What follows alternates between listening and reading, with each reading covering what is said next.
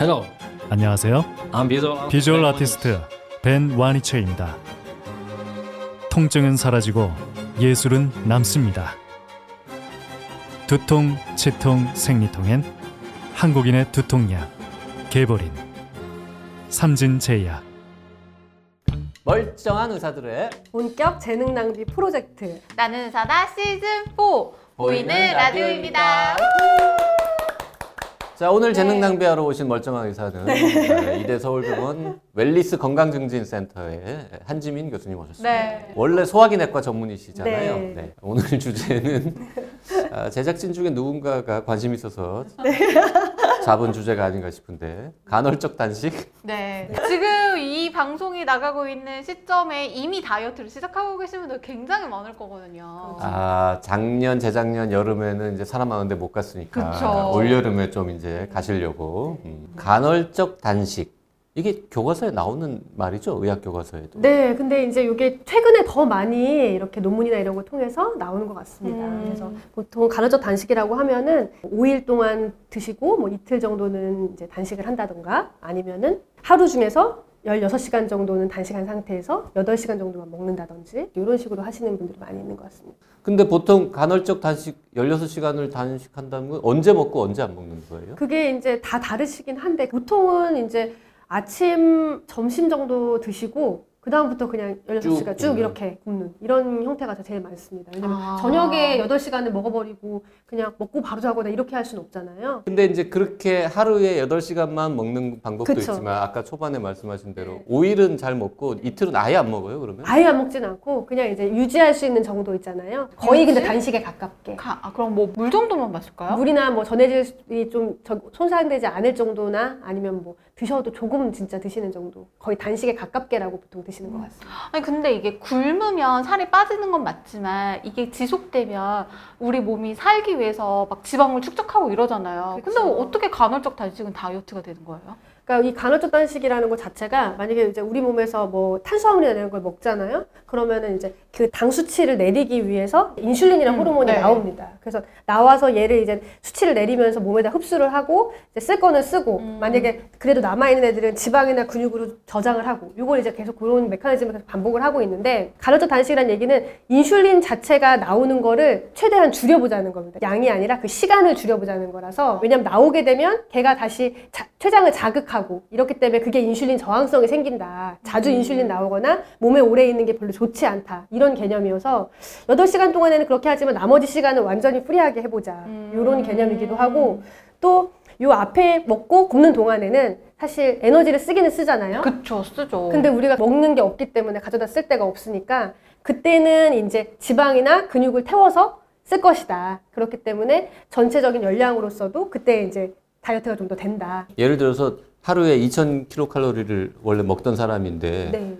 하루에 세 끼 먹고 간식도 먹고 음, 뭐 이렇게 네, 해서 네. 자주 먹었단 말이에요. 근데 이분이 8시간 동안 몰아서 2,000을 먹고 나머지 16시간 동안은 아무것도 안 먹으면 네. 이런 것도 간헐적 단식이 되는 거예요. 그런 경우 는 간헐적 단식이라고까지는 하진 않고 제가 봤을 때 간헐적 폭식이 아닐까.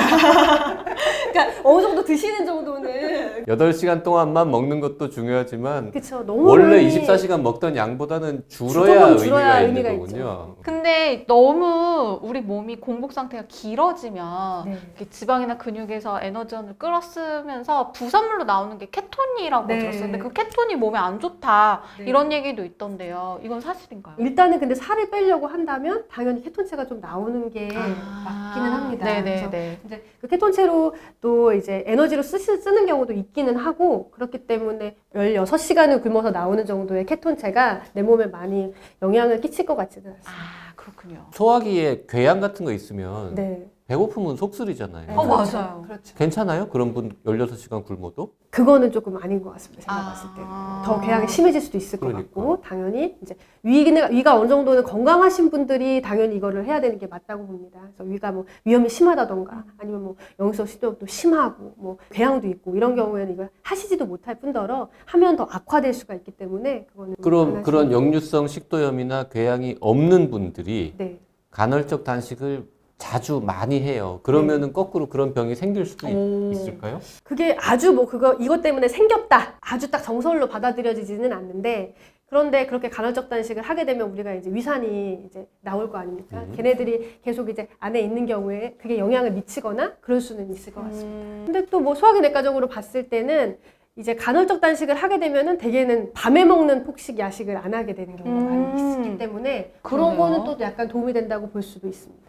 그 위의 크기가 네.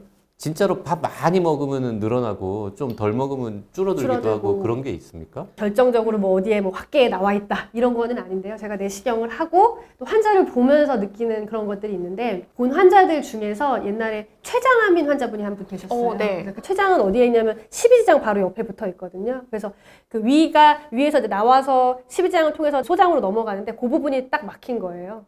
근데 이분이 이제 조금 조금씩 2, 3일 정도 계속 드시고 나서 이제 아 이제 잘 드시니까 퇴원하시면 되겠다 했는데 다 토하시는 거예요. 근데 토하는 양이 한 3리터 정도 이상 나왔습니다. 그래서 아 뭐지 왜 그러지? 근데 또 다시 조금 조금씩 드시길래 잘 드셔가지고 퇴원하시려나 보다 해서 또 반복을 해서 CT를 찍어봤더니 거기가 막혀 있고 내려가지는 않고 네.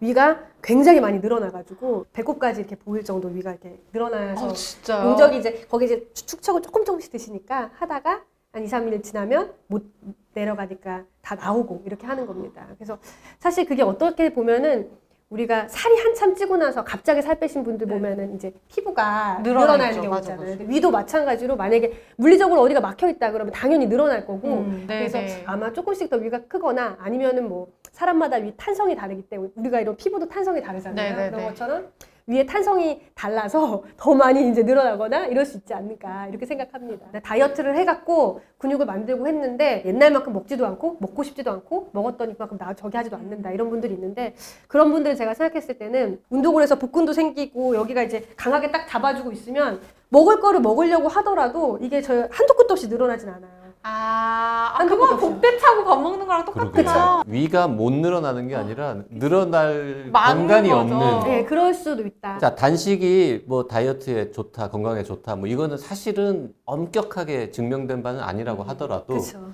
좀 많은 분들이 시도한단 말이에요. 그쵸, 어쨌든 그 시도할 때 좀 조심해야 되는 것들 좀 짚어봅시다. 예. 위험한 분들도 있을 것 같고. 일단은 아까 말씀드린 것처럼 설사도 자주 한다든지 그런 분들은 굳이 단식이라는 방법을 통해서 다이어트를 할 필요가 있느냐 더 자극을 주고 스트레스를 그렇죠. 주니까. 그럴 필요는 없을 것 같고 당뇨 같은 경우도 그렇습니다. 당뇨 있으신 분들 단식 위- 하실 때 저혈당 빠지는 위험이 상당히 있을 수 있습니다. 음. 그렇기 때문에 당뇨 환자들도 좀 피하시는 게 좋을 것 같고 그럴 것 같습니다. 자, 다이어트 다들 많이 하시는데 위 건강을 네. 좀 지키면서 어, 해야겠다라는 생각을 다시 했고요. 어쨌든 간헐적 단식이라는 게 어, 의학 교과서, 의학 논문들에서도 많이 나오고 있긴 하지만 네. 이게 딱 이렇게 하면 음. 딱 좋다 뭐 이런 확실하게 확정된 건 없다. 네. 그 정도로 정리해야 될 것 같네요. 네, 오늘은 아, 이대 서울병원 웰리스 건강증진센터의 한지민 교수님 모시고 간헐적 단식 얘기 나눠봤습니다. 감사합니다. 네.